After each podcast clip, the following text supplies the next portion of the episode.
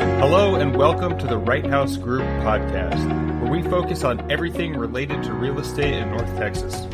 We aim to answer some of the most common questions that we're coming across in today's market. We're nearing the end of 2021 and looking into 2022, and we just found out the conventional loan amounts have been released. And uh, Brian, can you maybe shed some light on what those what that announcement means to the average everyday buyer?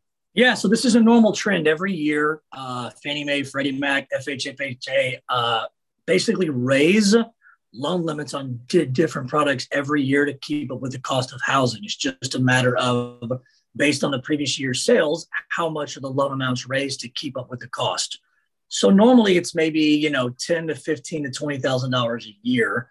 This year's jump was from five forty eight to six twenty five. That's a big deal. Um, because your everyday conventional buyer that may be looking at a $650,000 house that had put 100 grand down to get to the conforming limit of old now can do a $650,000 house with 3% down because now they'll loan up to 625. So it opens up a lot of opportunities for buyers. It keeps people out of the jumbo home loan rates, out of the jumbo home loan products. Why that matters is those are a little bit stricter than your everyday home loan product. So it just gives people a lot of opportunities to where they can get more house for less, which is going to be the new standard going into 2022. Well, Donald, with that, like, are you is that are people going to have the ability to buy a standard house with that? Like, do you feel like that's a, a adequate jump up for the the average buyer? Well, I would say it definitely it helps a lot of first time home buyers in Dallas in particular because prices have gone up so much that you know a lot of these first time homes are in like that 550 to 650 rank you know, price point and now, you know, the doors are open for those buyers to purchase now instead of waiting until they save up more more down payment money. So I, definitely think that it, that it helps those buyers in the in the Dallas market in particular. And do they announce the jumbo loan? Is that staying the same, or is that going to? Should we keep out an eye out for a different announcement on that? So a jumbo loan doesn't actually have a loan limit. It's any singular loan that's one dollar above the conventional amount. So in theory, it was 548. So if you had a deal at 549, jumbo is just whatever mm. the loan amount is right above the conventional. So now in theory, it'd be 626 versus 625.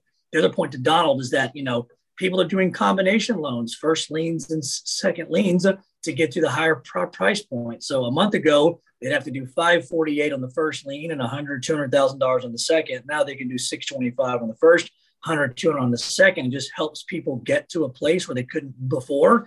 It's the biggest jump I can remember in a decade, but that's because obviously the cost of housing continues to increase. So they're trying to make sure that these loan amounts keep up. And you do that first and second lien to get around getting a jumbo loan or getting a different, a non-traditional loan, so you can get the the Fed backing it. Is that why you would do those two?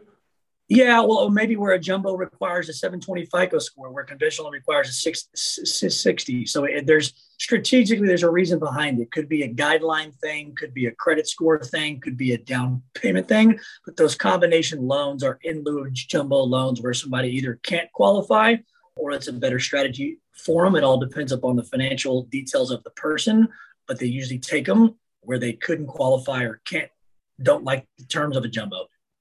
Today I've been chatting with Donald Wright of the Wright House Group of Compass Real Estate and Brian McCauley. For all your mortgage needs or to connect with Brian, please visit dallasmortgagenews.com. You can connect with Donald at info at wrighthousegroup.com. Until next time, I'm Andrew for Brian and Donald saying thank you for stopping by.